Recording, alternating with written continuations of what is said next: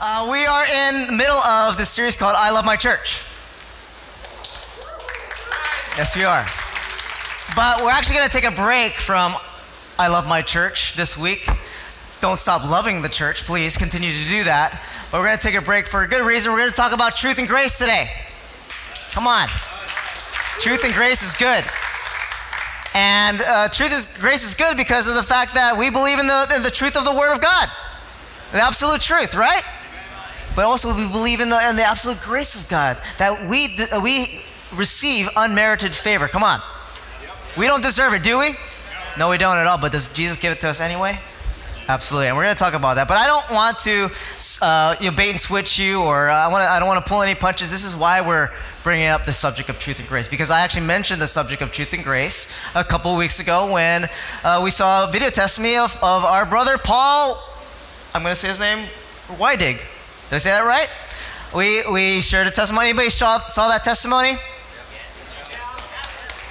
Raise your hand. I want to see who. Okay, good. Okay, good. You saw that testimony. And it actually brought up a lot of questions. Why? Because Paul professes that he's a gay man. He's gay. But he came to uh, one of our Easter morning services and he gave his life to Jesus Christ. Come on. Let's celebrate that.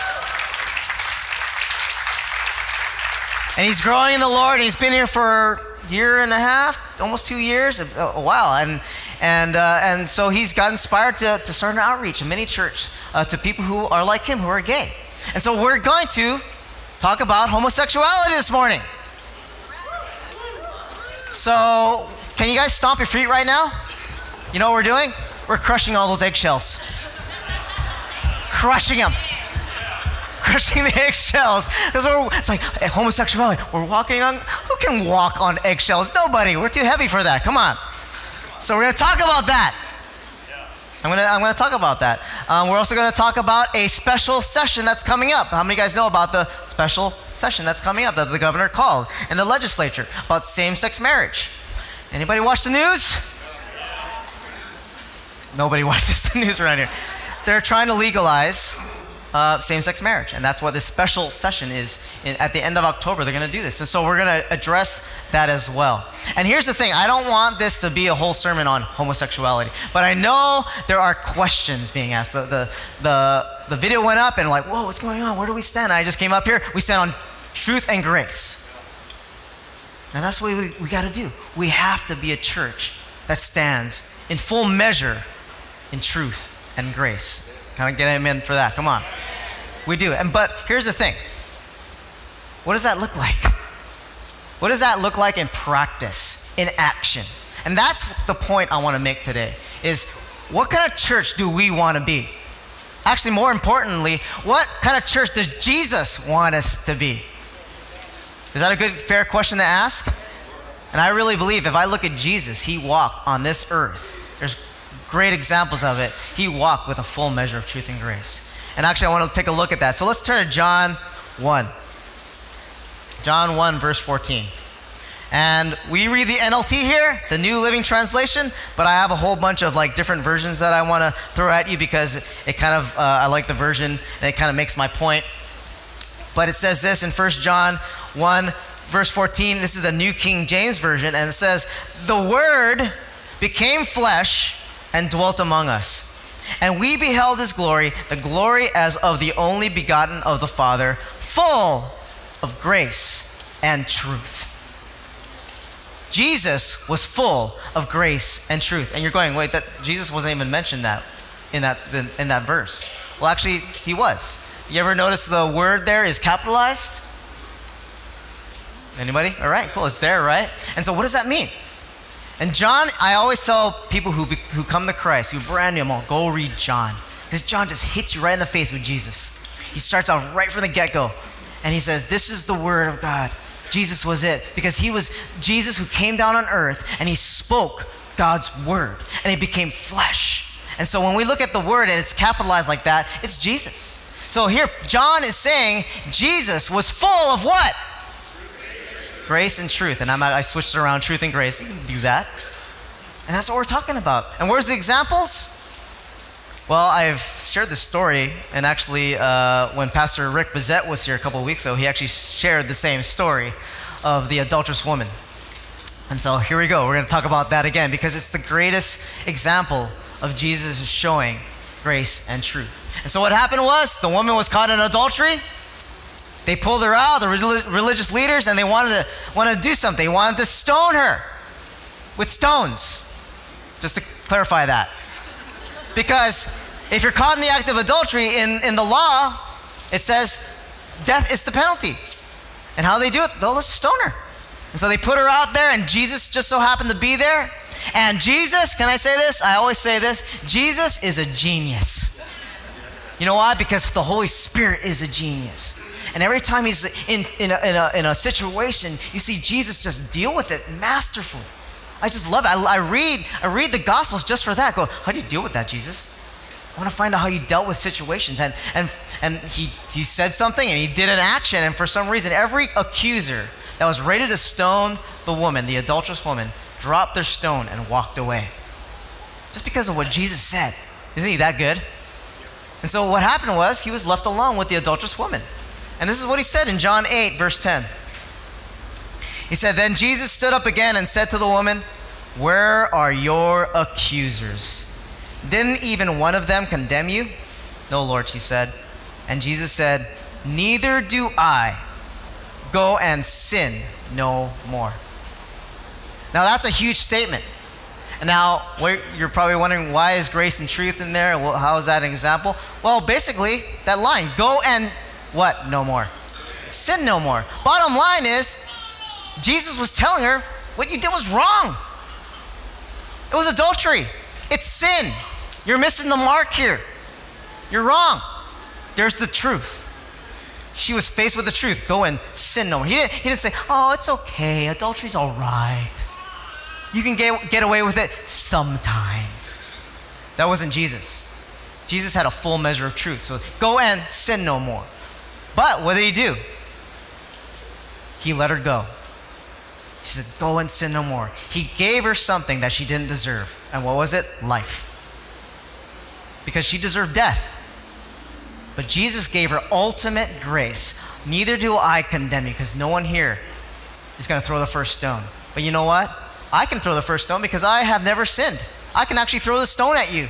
But you know what? I'm not going to. And here we see Jesus acting in full truth and acting in full grace. And we can actually apply the same thing to the issue of homosexuality. Turn to Romans 1 with me. Now, this is the verse that, you know, if you've ever argued this issue or even know someone that's gay and you've shared this verse, this is one of the, the main verses, especially in the New Testament. And Romans 1, Paul's writing it in verse 26. It says this, and it's, it's really clear, actually. It's, it's pretty black and white. Romans 1, verse 26 says, That is why God abandoned them to their shameful desires. Even the women turned against the natural way to have sex and instead indulged in sex with each other. And the men, instead of having normal sexual relations with women, burned with lust for each other. Men did shameful things with other men, and as a result of their sin, they suffered within themselves the penalty they deserved. Pretty clear. I don't need to preach any more of this. I don't have to clarify anything. It's right there. Homosexuality is a sin. The act of homosexuality is a sin, the result of their sin. Now, a lot of the problem is Christians look at that verse and go, see, see, see? But they don't keep reading. They don't keep reading. And, and one of my suggestions to you when you read the Bible, keep reading. Because Paul here is writing a letter. And there's chapters where, okay, I'll just read a chapter and we stop. But when you write an email, do you put chapters and verses in your thing? If you, I mean, if you write a lot, it's like chapter 2, verse 3, I said this. You know, no one does. And Paul didn't do that. We put that there so that we can find the place really easily. But he was writing a letter, which means he was trying to make a bigger point. And if you actually look at chapter 2, which is literally a couple verses down, it says this. Chapter 2, verse 1. You may think you can condemn such people, but you are just as bad. And you have no excuse. You notice he has an exclamation point right there? Pretty excited about it. He's trying to make a point. You have no excuse. When you say there are wicked, they are wicked and should be punished, you are condemning yourself. For you who judge others do these very same things. Now you're going, Tom, why do you have to read that?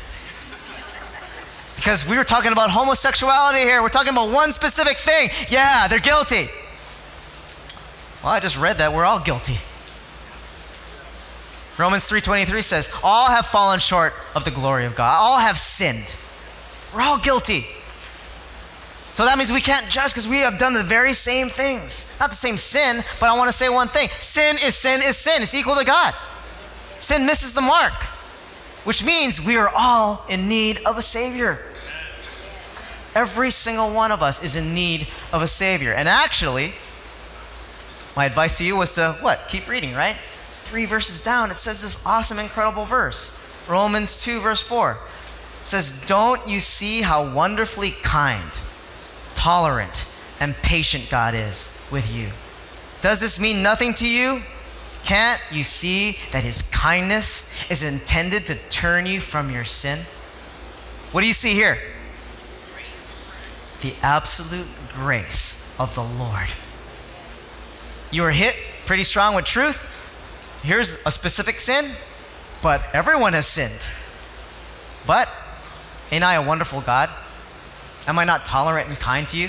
Don't I show grace? Don't, don't I show you undeserved favor? Come on, that's amazing, isn't it? That's amazing. And we're talking about a, a, in a span of these few verses is a full measure of truth and a full measure of grace keep reading your Bible. We can't pull Bible scriptures out of context because you have to look at the whole context. And what does this have to do with, with Paul? And not Paul the Apostle, Paul Weidig, and his testimony? Paul's testimony is truth and grace in action. It's absolute truth and grace in action. Can I tell you my perspective of, of uh, Paul's testimony? You have no choice. I'm just trying to be friendly here. Well, my perspective was I, I heard that guy named Paul got saved. And he was setting up all these meetings with Pastor Carl and Pastor Scott. I'm going, well, who's this guy? He's setting up meetings. He just, first time comes, he comes and gets saved and whatever it is. And I heard around the way that he uh, was, he's gay. He's a, he, he's a homosexual. I'm like, fantastic. He got saved in our church. Praise the Lord. Then I finally met Paul. And Paul, like he's doing this morning, sits in the front row every week and praises the Lord, raising his hands and shouting to our God. He's praising the Lord. So I met him. And I started talking to him. You know, I see him at the Connect Center, and we'd uh, talk and, and whatever, and we'd do stuff. And he took the foundations class, I remember. After the foundations class, he actually got baptized. I witnessed him get baptized. Then I think I remember one conversation later, uh, we were there at the Connect Center, and he was telling me, so you know what? And I don't even know how. It's, it's been I don't know how long it was, maybe six months or whatever, eight months. He's saying, you know what, Tom? Those feelings of, of uh, those tendencies uh, of being gay, they're being drowned by the love of Jesus Christ. He actually used the word drowned. I'm being overtaken by Jesus. Isn't that amazing? And then I would see him coming. Actually, I, I, I, he would come to open house. And then he would come to open house again. Then he came to open house a third time, and I'm like, Paul, you're not new anymore. You're coming for the free food, aren't you? You know? But he had all these questions. And then I remember that one time he pulled me on the side. I think it was the fifth open house that I saw him at. I'm exa- well, maybe I'm not exaggerating. I don't know. I think it was like the fifth one. he pulled me on the side. He's like, Tom, I've decided to be celibate. He had a desire to reach out to the gay community. And he's like, God, how, how can I do this? And God said, Be pure. Be pure. And the most amazing thing that I realized at that moment is that Paul, his sexuality didn't master him anymore, Jesus did. Jesus was his master, and he was fully surrendered to him. And that's a big deal. That's a big deal. Come on, for anybody, that's a big deal. So you're looking at a man that wants to be pure. Why? To reach the people like him to Jesus Christ. And then he's starting a mini church. And there's questions, whoa, wait a minute, he's still gay. He's, he's starting a mini church. And I want to say, I want to say something really, really clear here. We are not affirming being gay. We're pointing people towards Jesus. Can I put it this way? I'm sorry, men. You know, we did the huh and the thing, whatever it is. Men, I'm going to throw you under the bus right now. Is that okay? All the women are like, yeah, go for it. Throw them under the bus. And maybe actually some women too, uh, but I'm just going to talk specifically to men. Most men, majority of men, actually a big majority of men, deal with this thing called lust. All the men are just stone faced right now. Why, Tom? Why? We deal with lust, which means there's just normal people that come to church every week and you deal with lust. There's many church, church, church shepherds in our church that deal with lust. There's pastors, not me, that deal with lust. I do. I do deal with lust. And it's one thing that we deal with, but we are trying to surrender ourselves to Jesus Christ and be like what Jesus said go and sin no more. But you know what? Those things, no one, those things are still there. No one has, I, I have never, all, all the years that I've been a pastor or Christian, no one has come up to me, Tom, Tom, guess what? I'm lust free. Nobody. Zero. Nobody has. You know, if you're sitting here and you're going, oh, that's me, dude, you should be teaching right now. We'll make a whole seminar surrounded by you. How do you do that? You're lust free. But I have nobody. And you know what? We're not doing, we're not saying, lusters of the church, unite. Come on, lusters. Let's, come on, let's, let's affirm our lustfulness. We are not doing that. But we want to give something to help you guys. Just as Paul is trying to reach out to people who are gay. Is that okay? Because the one thing we have to remember is, and I, I think this is, I, I know this is true in, in Paul's life. God didn't ask him to stop being gay. God asked Paul to walk with him, to surrender to him, to follow him. That's what Jesus asked of all of us. He didn't ask you to drop whatever sin you have, whatever it was. He just said, Follow me. And remember the, the disciples, right? They became disciples how? Jesus said, Follow me. Right? I, I preached this last or two weeks ago, whatever it was. Right? There's Paul and Andrew, they're fishing. And Jesus said, Come follow me, I'll make you fishers of men. They dropped their nets, they got on the beach, and Jesus didn't go, Hey, wait, wait, wait, hold on, wait a minute, wait, wait, wait a minute. You smell like fish. I want you to take a bath first. Or I want you to get rid of your problem. Jesus didn't say, fix yourself up first before you follow me. Jesus never said that. And what happened was these people surrendered their thing, they surrendered their livelihood, they surrendered their whole job, and they started following Jesus. And when they started following Jesus, they started walking with him. They started knowing his heart. They started falling in love with Jesus. As men, they were falling in love with him. They saw him do miracles. They were walking with him. And in the process of following and walking with him, guess what? They were transformed by the renewing of their minds. In the process, and here's the one thing I have to say to you guys we have to be okay with the process. We absolutely have to be okay with the process. God didn't ask us to fix ourselves. And this man right here has chosen the celibate life. Why? Because he wants to be used by God. God said, stay pure. There you go. You want to do that? Stay pure. I know, I know this is not answering every single question, but you know what? I hope it helped and clarified where we stand. And here, I want to even clarify even more where we stand as a, as a church. This special session is coming up, uh, same-sex marriage. And where does Hope Chapel stand, especially in this issue? And we're starting a mini church. Where do we stand? With truth. That's from Paul, by the way. We stand. We oppose the special session. We oppose same-sex marriage. There, I said it. and that's where we stand. Are you, are you okay now? right? We oppose it. Why? Because the Word of God says this is wrong. And I want to stand in the Word of God. And the problem is this here's my, my big issue is, is that God's law is here. But if this law passes, and it might pass, and can I say something? It's not going to be the end of the world. Because you know what? If this law passes, we better, as a church, better stand more on truth and more on grace. Right? If this law passes. But if this law passes, I have a problem with the fact that God's law is going to be here, and now there's going to be a civil law that's going to be above God's law. I'm not, oh, I'm not okay with that. Is that okay for me to say that? Absolutely. Because we have to stand in the truth, the absolute truth and grace of God. So I want the, I have the ushers. We're going to actually pass something out, and this is you know, I'm not I'm not a political savvy guy at all. I'm like, man. But here's we're gonna actually pass something out. We're gonna we're gonna ask you guys if you want. Please do not do this because Pastor Tom told me to do this. I want you to do it because you want to do it. And we're giving we're giving you a template of how to contact your representatives. And what you're doing is you're just sharing your opinion. And you're saying, here's where I stand on this issue. It's not a voting thing, but you know what? We voted these people in, didn't we? So now we can actually tell them, here's what I think. And here's, here's the deal.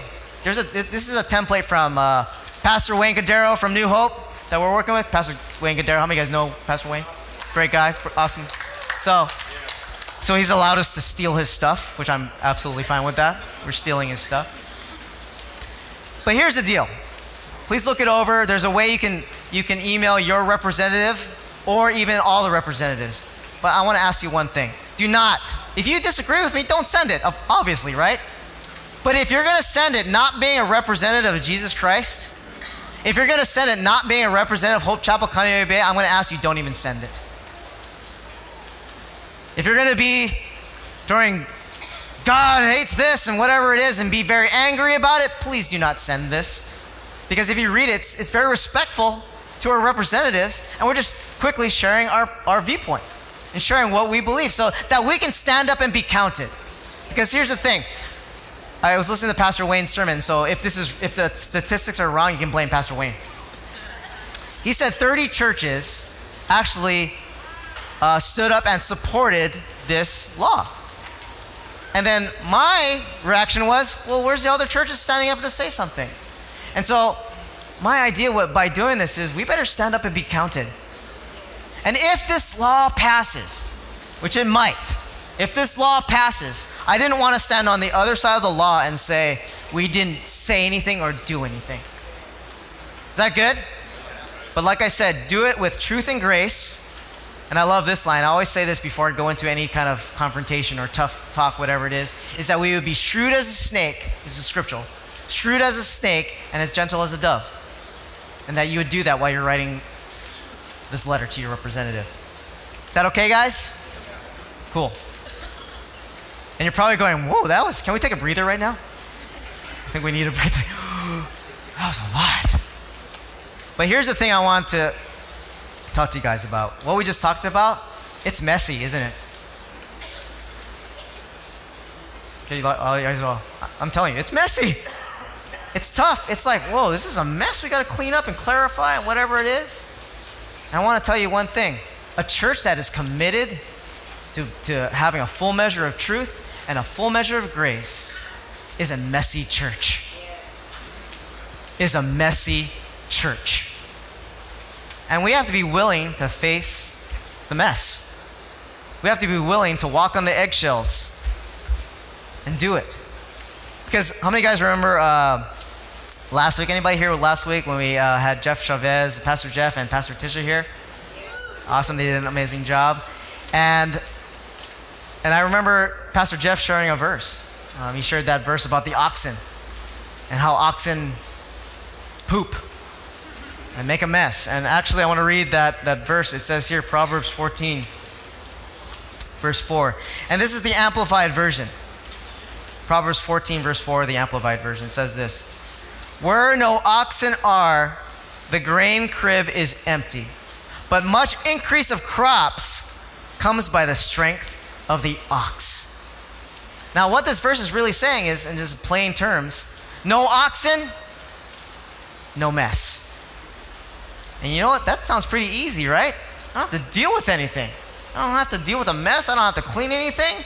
I have a, I have a clean, incredible barn that was supposed to hold ox, but I like it this way. It's easy. But no oxen, no mess means what else? No life. There's no ox in there. There's no, there's no strong ox to get the harvest. There's no, there's no, ex, there's no nothing. And here's, here, let me, let me put it this way. When I was a, um, a bachelor, anybody single out there? Everyone's married here? You guys are liars. I want you to raise your hand because you're going like, oh, you're single too? Awesome. You know. No one wants to admit it. I'm so sorry. I didn't want to, I'm sorry I put you on the spot like that. When I was single, I, I, I live in a one bedroom apartment and I lived there when I was single. And I, that was my that was my bachelor pad. I mean, I made my bed every day. I swept and mopped and I cleaned every single day. I made that place immaculate every single day. Then you know what happened? I got married. Married to my wife Grace, and one thing I, I, I realized women have a lot of stuff.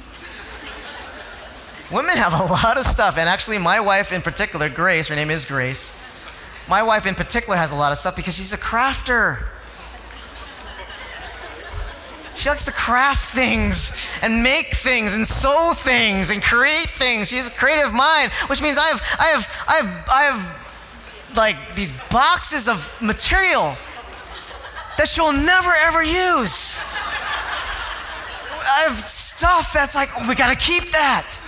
We have to keep that and put it under the bed or in the closet. She has, we have two sewing machines in my living room. Why do you need two sewing machines? My bachelor pad has turned into a sewing room, a crafting arena. It's a mess. Then the other thing we decided was to have kids. You know, we're like, oh, let's have one kid. Then we have two now. And that's a mess. Come on, anybody with kids, that's a mess. There's poop. Lots of it. I have boxes and boxes of diapers, toys everywhere. It's a mess. Now, here's the thing I can either decide, you know what, I want to make my life easy. I'm going to make my life easy right now. I'm going to get rid of my kids and my wife.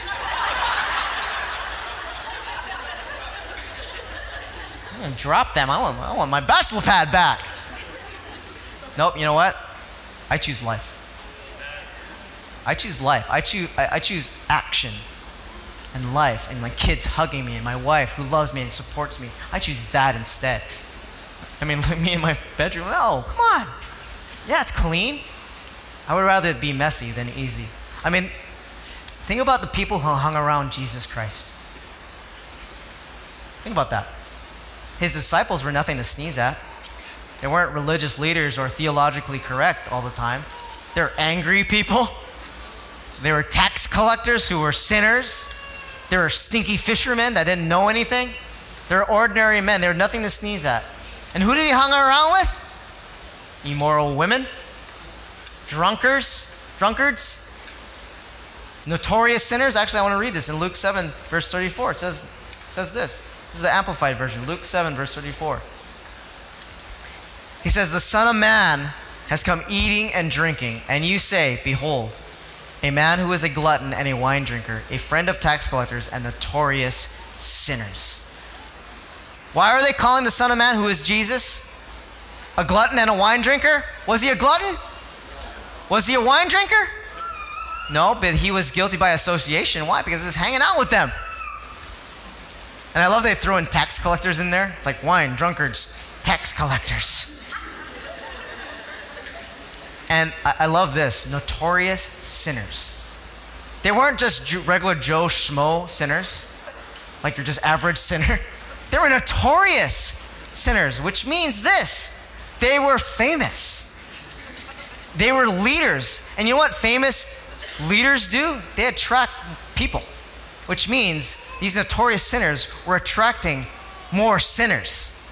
Which means Jesus was, was surrounded by notorious sinners and regular sinners. Now, think about it this way Imagine if Jesus had a church down the street in Kaneohe. What would that church look like? Who would attend that church? Would his church look like a bunch of Christians who talk like Christians and act like Christians. You walk in, it's like, we're holy because we're in Jesus' church. Not according to the scriptures. It also wouldn't look like a bunch of sinners just getting away with anything. Why? Because they're walking with Jesus. And when they walk with Jesus, transformation happens, change happens. And we're not trying to enforce change, it just naturally happens when you walk with Him. Change is just a natural outcome, a byproduct of surrendering your life to Christ. Think about that church. And I want to just throw a, a, bit of reality here. Christ is the pastor of this church. Jesus is the head of this church. And shouldn't we reflect his heart and the way his church looked like? Which means, shouldn't this church be a little bit uncomfortable? Which means like you're not gonna you're holding onto your iPad a little bit tighter because you're looking at someone like, ooh, he might take that.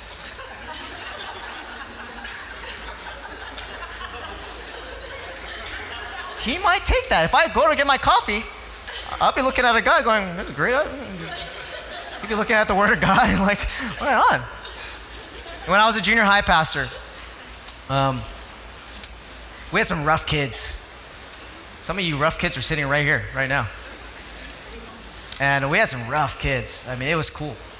And I remember um, I was walking past the children's church right over there, and when some of our kids were standing in front of the children's church, and they're just, you know, they're just swearing up a storm. They're, they're, it's before church, and they're doing what they do. They're just dropping f bombs and doing all this and talking all their talk. And I remember one of the teachers came to me and said, "Hey, um, Tom, can you make sure that your kids can they can you make sure that they stop swearing in front of the children's church?"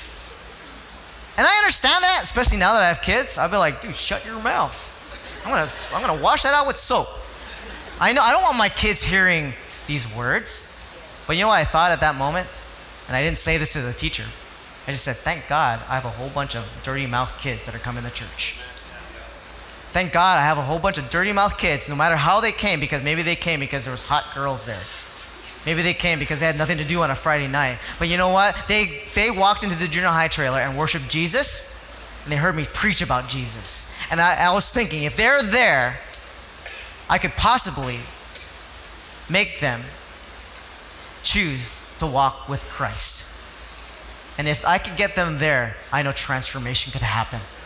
So I was praising the Lord that I had a bunch of dirty mouth, dirty mouth little junior hires, right? That are probably married and have kids now. It's pretty awesome.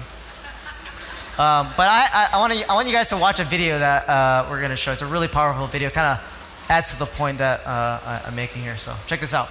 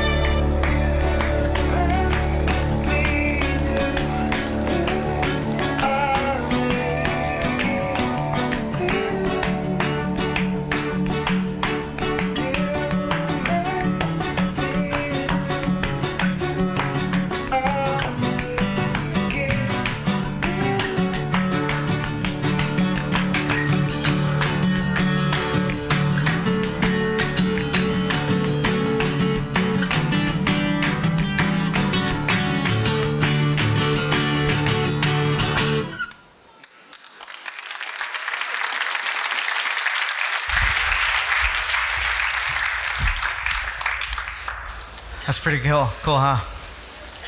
And we need to be a church because Jesus is the head of this church. That people with labels can walk in here without any judgment. They feel accepted and loved because of the grace of God. Whatever they're wearing, whatever it is greed, lust, gay. That we welcome them. And then we share the truth with them. Because the truth makes it evident that we're all in need of a Savior, amen? We're reading this book uh, by Andy Stanley uh, called Deep and Wide, and actually, he has a chapter really focusing on this idea that we should be a, a church of grace and truth. And he says this He says, We believe the church is most appealing when the message of grace is most apparent. We are equally as convinced that God's grace is only as visible as God's truth is clear. You guys get that? It's an amazing statement that when grace and truth are put side by side, it's a powerful thing. I mean, that video, right? That, that, that, that after picture with the blue skies and smiley faces. That's, that's what you would put on Facebook, wouldn't you? It's like you take a picture of yourself going, all right, ooh, that's a good one. A selfie. Nice. You would post that, you wait for the comments. Oh, I like that. Yeah, I'm smiling. Blue skies. Awesome. It's great by itself. It's way more it's way more powerful when it's put with the other picture. The picture with the label on it.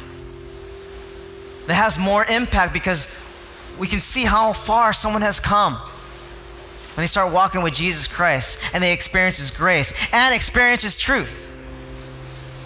Yeah, deal with that.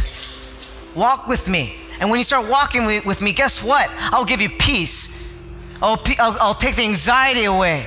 I'll give you joy beyond your, your understanding of it. I'll give you life. That's the most amazing thing. But from here to here, let me tell you, it's messy. It is. Because we have to deal, you know, and you know what? Let me tell you, this, this, this church is dedicated to deal with the mess. In the case of Paul, we want to have his back.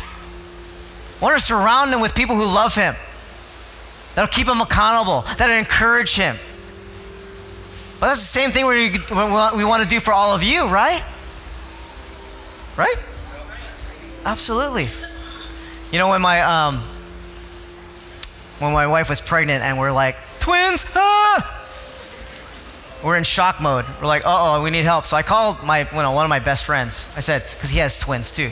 I'm like, hey, Brandon, help me out, stat. We got to meet. I need some advice. So I went all the way where he lives in Kapolei. We went and had dinner and everything. We talked. And here's the best advice he gave me the whole night.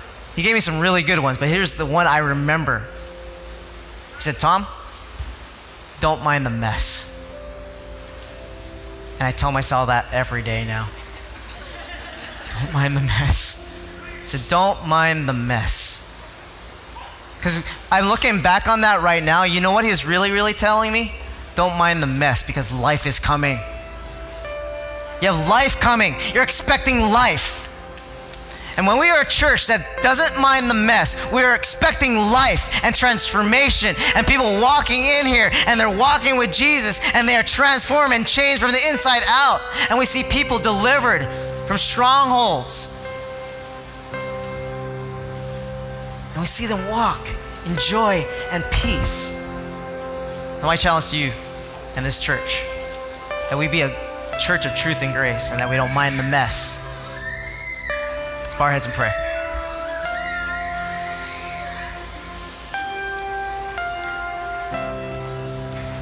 Lord, I want to um, just come before you right now, and I, you know, I, I really do in this church, and I know i have been challenging our church, but I really do see it. I, I see truth and grace in action every weekend in mini church. All the people that I, I, I just see every, every week, it's, it's amazing. So we're doing good. But Lord, I, I want to be more like you. I don't want to stop there and be complacent. I want to have a full measure of truth, even more truth and more grace, God. So Lord, please, we ask that you would that you would give it give that to us, Lord.